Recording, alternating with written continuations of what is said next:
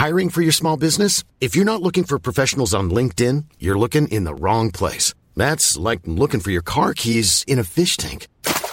LinkedIn helps you hire professionals you can't find anywhere else, even those who aren't actively searching for a new job but might be open to the perfect role. In a given month, over 70% of LinkedIn users don't even visit other leading job sites. So start looking in the right place. With LinkedIn, you can hire professionals like a professional. Post your free job on linkedin.com slash people today. Do you know a student getting ready to go to college? Or are you looking at going back to school yourself? The Woodward Hines Education Foundation and the Get to College program help more Mississippians get to and through college to get certificates and degrees that lead to meaningful employment. They offer free college planning advice, including hands on FAFSA completion assistance through in person or virtual appointments. Visit gettocollege.org to learn more.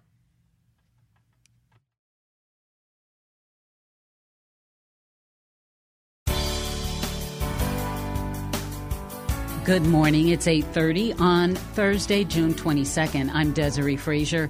This is Mississippi Edition on MPB Think Radio. On today's show, a new healthcare report ranks Mississippi at the bottom for health system performance. Then women in the state face a high rate of complications during pregnancy. Plus, a Mississippi student has won a national podcasting competition. This is Mississippi Edition on MPB Think Radio.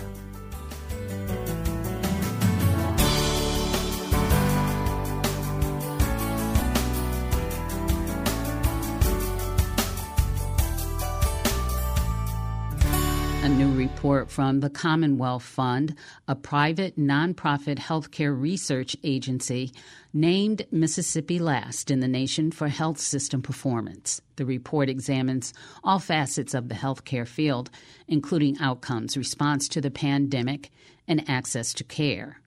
Joseph Betancourt is president of the Commonwealth Fund. He says the 2023 scorecard can help states understand where they are succeeding and where they're falling behind.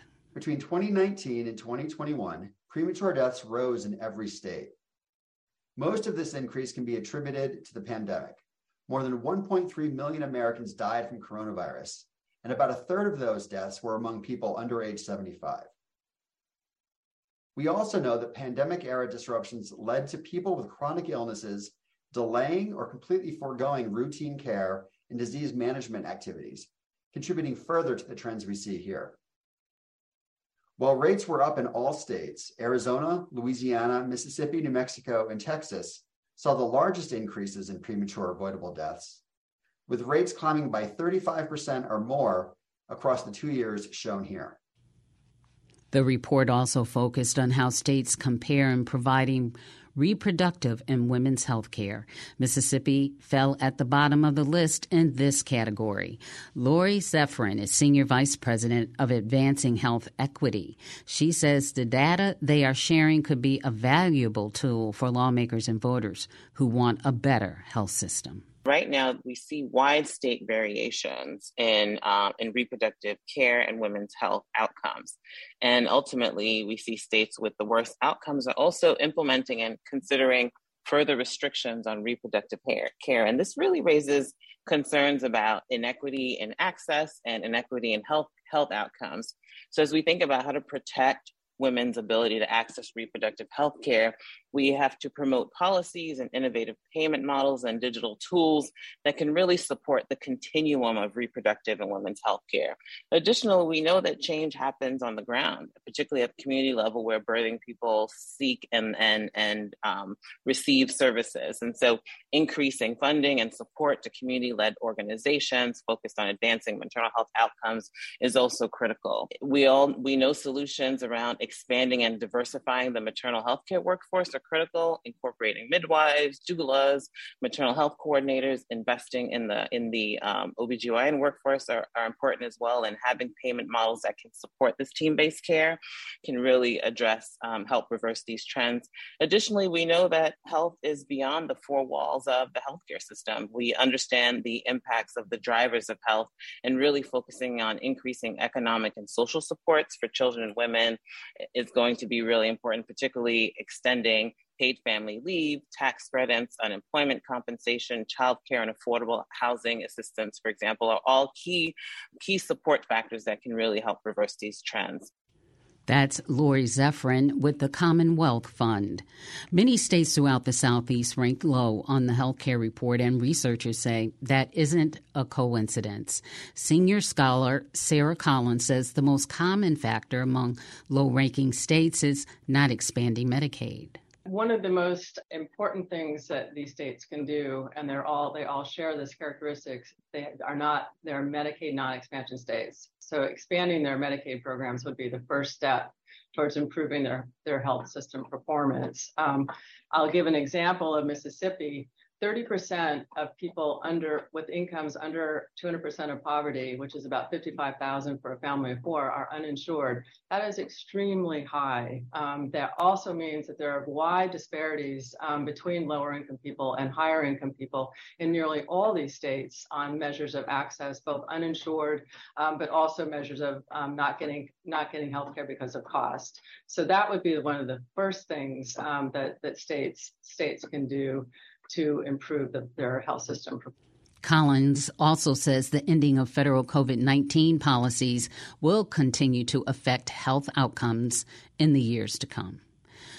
And up next, women in Mississippi face a high rate of complications during pregnancy. This is Mississippi Edition on MPB Think Radio. The radio reading service of Mississippi provides print impaired Mississippians with news, information, and entertainment. To learn more or to see if you qualify, call 601 432 6301.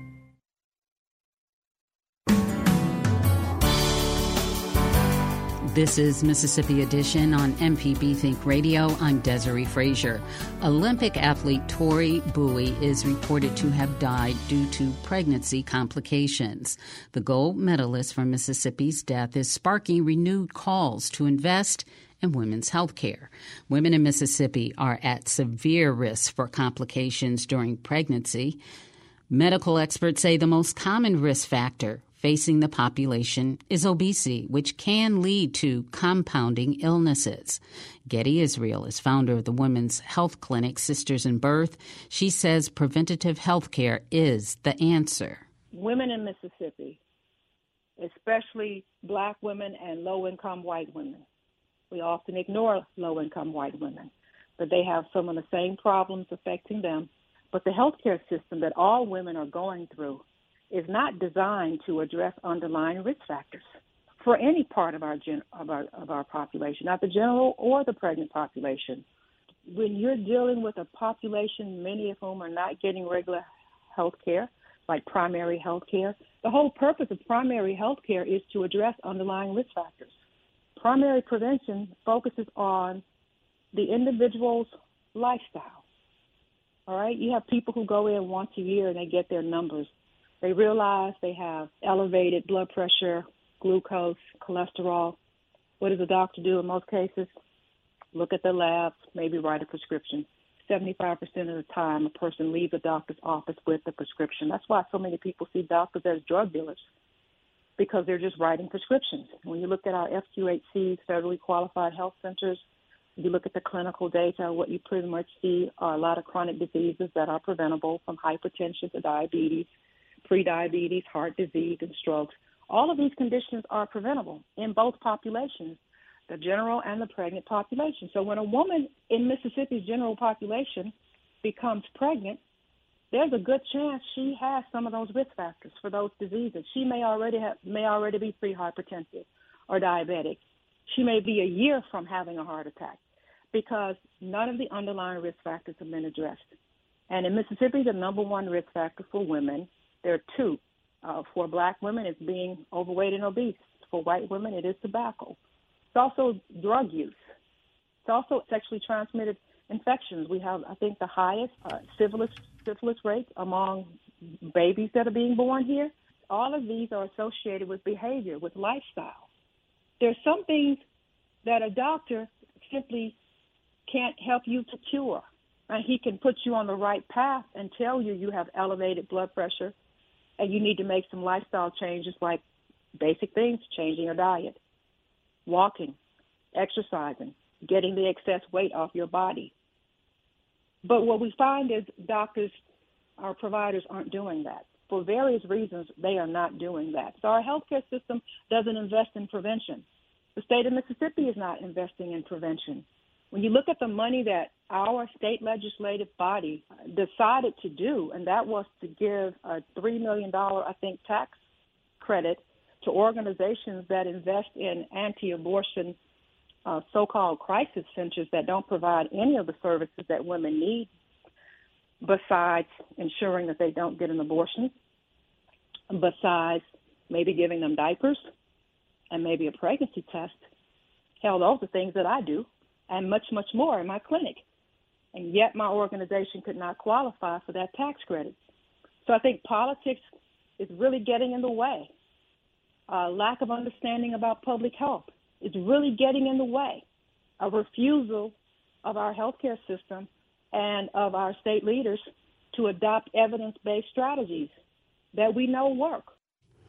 Israel says allowing obesity to go untreated can increase the risk of developing type 2 diabetes. We live in a diabetes belt. The whole state is a diabetes belt, according to the CDC. I think that means like 17% or maybe it's 11% of the population has a diagnosis for diabetes. So, where are the diabetes prevention programs that both general population, preconception population, population the prenatal population, and the postpartum population would benefit from. Again, we don't invest in prevention. So the people who are in positions of power, who are running our state government, making decisions, are the very people who are less likely to invest in preventive based care because, as we know, there's more money in treating diseases, there's more money in managing a disease than there is in preventing a disease. I think we are very fortunate to have Dr. Edney as our state health officer, but only recently he tried to get money to hire an additional 100 nurses for his pregnancy uh, home visitation program, and he was turned down. That is the same health department that Republicans severely cut the budget, what, like three times over what the last 10 years, forcing county health departments to close, providing prenatal care to a population that resides in a state where 50% of the counties are maternity deserts. One major part of the solution to preventative health care during pregnancy is education, says Israel. And the whole approach to pregnancy is medicalized, where it's treated like a disease, even in women who have no diseases even in women who have no maternal complications. Women are not being educated about pregnancy. Why didn't that young lady who died recently, the Olympic star, why didn't she know the signs and symptoms associated with maternal mortality? Every pregnant woman should know that. I'll tell you why she didn't know because nobody told her. Because doctors don't educate their patients. They wait until things happen, and hopefully you can get into the clinic or get to the ER in time to intervene for an intervention to save your life. She should have known what to expect in her eighth month pregnancy.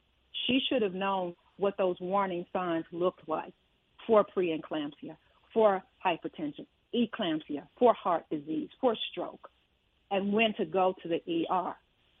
I meet many patients who don't know anything about the prenatal process because they are like products on an assembly machine or system.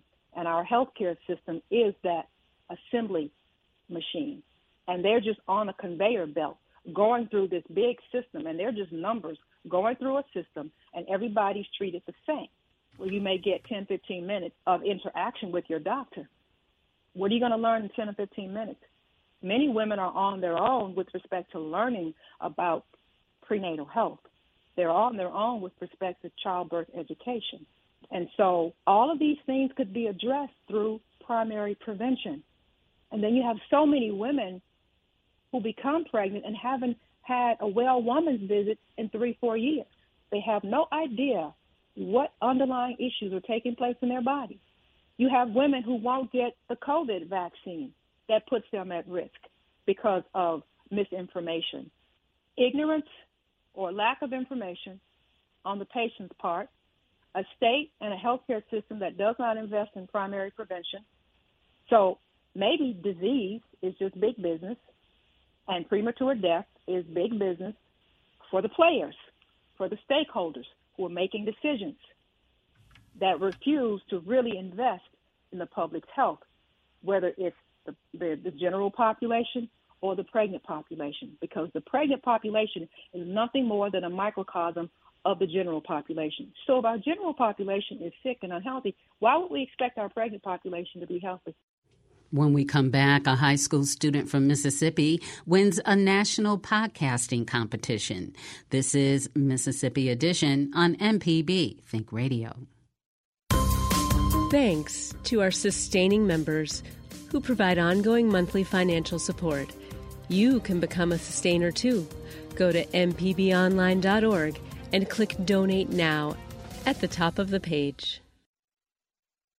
AutoCorrect on MPB Think Radio, helping you correct your auto problems. Our host is Coach Charlie Milton, ASE certified master technician. Let me help save you some money working on your cars. Listen to our podcast, AutoCorrect. This is MPB Think Radio, Mississippi Public Broadcasting.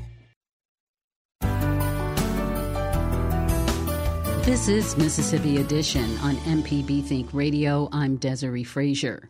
A Mississippi high school student has won a national podcasting competition sponsored by NPR.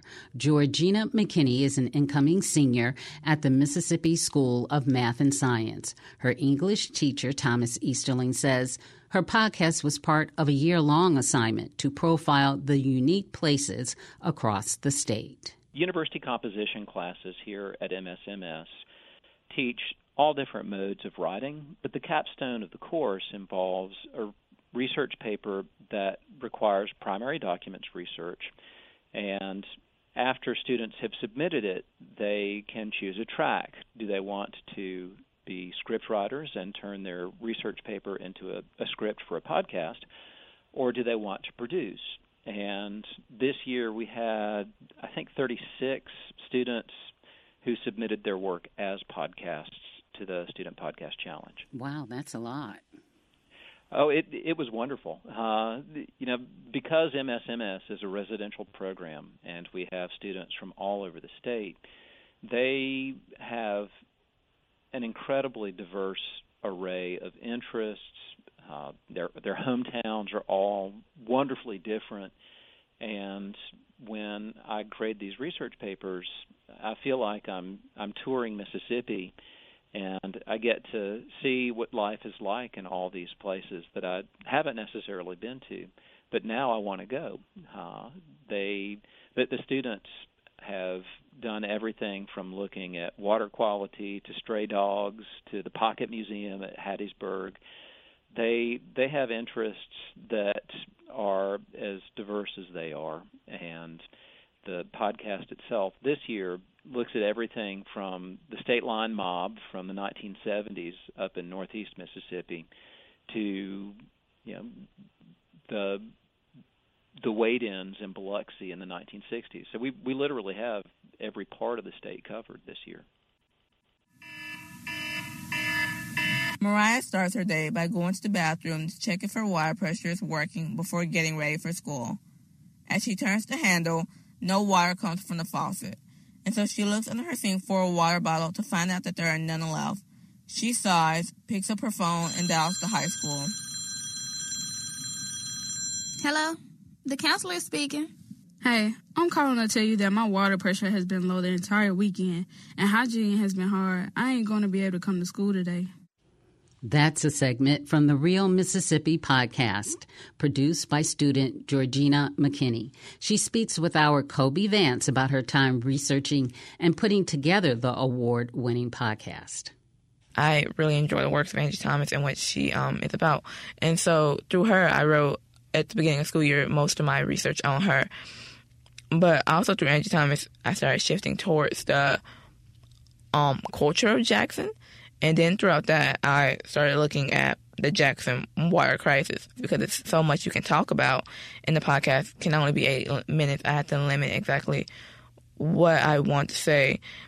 And so while I first chose to um, talk about the systemic issues with the Jackson water crisis, I then moved over to who exactly you know is left behind in the you know water crisis, like who's not talked about in the media. So I settled on the disabled, the elderly, and children in the school because I never hear anything um, regarding them towards this water crisis. And then that just left it to being children because I could relate to them, and it would be the easiest thing for me to talk about, and you know, find people who want to talk to me because I have um, cousins who are in the Jackson school system, so I could pull you know information from them and talk to administration. What did it mean to you to be able to tell a story that you felt was being left out? I mean, the Jackson water crisis is similar to so many other um, issues that are happening around in America. Like thinking about the Jackson water crisis reminds me of Flint, Michigan water crisis. People know about the Flint, Michigan water crisis. So I was hoping that you know they would know about the Jackson water crisis because I remember I was talking to my friend who doesn't live in the state of Mississippi, and I had brought up the Jackson water crisis, and I, she didn't exactly know what it was, and I was like, "Oh, that's shocking," because I thought at least um, people in the southern region of the United States would know what the Jackson water crisis was. Um, I was shocked um, to see that someone who thought from the South didn't know what it was. I was like, oh, this should be talked about more because it seems that maybe only people in the Mississippi know what it's about. So I wanted to further that out and specifically, you know, education and how that's dealing with because the youth is, you know, the next generation of Jackson. So if they're not getting the schooling they, you know, they need, it can have, you know, have consequences. Was there anything that you uncovered doing your research that you thought was interesting and something unique to students? One thing I learned when I um, talked to an administrator at Jackson in the Jackson Public School System was that schools will sometimes combine themselves. So one school will come to the other school. And I thought that was really interesting because that's just an overflow of students. I was wondering, like, how exactly do they um, accomplish their work? How are the students taking it? Is you know, there's an overflow um, is work actually being accomplished because your whole day has been uprooted because now you have to work from the bottom up. You have to find your classes, you have to pay attention. And I mean, it's just a lot. And then from the interview I had recently done, I found information from my cousin, and she was talking about how it never occurred to my head that they would just merge schools. I just thought that if the water pressure wasn't good in one school, they would just shut down and go virtual. And so to know that they'll like combine and do that. I was like, oh, that's really interesting. It should be talked about. You also go into the concerns that are extending beyond just the classrooms. Right off the top, a student can't, you give a scenario where a student can't even go to class that day because they can't get a shower. Mm-hmm. What, tell us a little bit more about that. What were the conversations you had when, you know, digging into it? My teacher recommended to me to start the to start my um, podcast with um, like a day in a life. So I chose to do a day in the life of a student. Well, this isn't particularly a real student. It was just something that an administrator told me. And that's why I used it.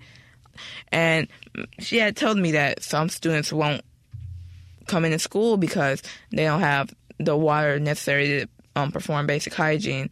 And so I was like, oh, that should be included, and I want to include it. And that that was a great point to lead with. And so I started off with that. I knew that students didn't have water, but I didn't exactly expect them not to come to school because they couldn't perform basic hygienes. I just thought it would like affect how the school would close down. And so knowing that some students aren't coming to school because, well, they don't have the water necessary to clean themselves, and I want to add that into the podcast. What does it mean to you to have your story recognized on the national level from NPR, but also to be able to have your story out there to more audiences so you can help share what's going on in Jackson? It does mean a lot to me. When I first started my podcast, I didn't think I was the right person to tell it. And I believe the story should be told, but I didn't think, oh, I don't know if I should say it. So knowing that it's out there and that more people can know about how children are being affected by this, um, I hope maybe some change the start. I don't think it'll start because of the podcast, but I do hope people um, will listen and they'll become interested in the Jackson water crisis and maybe I don't know they'll start doing some research on it. Maybe just read like a quick article or maybe just listen to it and they'll just know it's happening. I think that's enough just to know what exactly is happening because this is serious and it's been happening for a while. Georgina McKinney is a student at the Mississippi School of Math and Science. She won first place in a podcast competition sponsored by NPR about the Jackson water crisis. This has been Mississippi Edition on MPB Think Radio.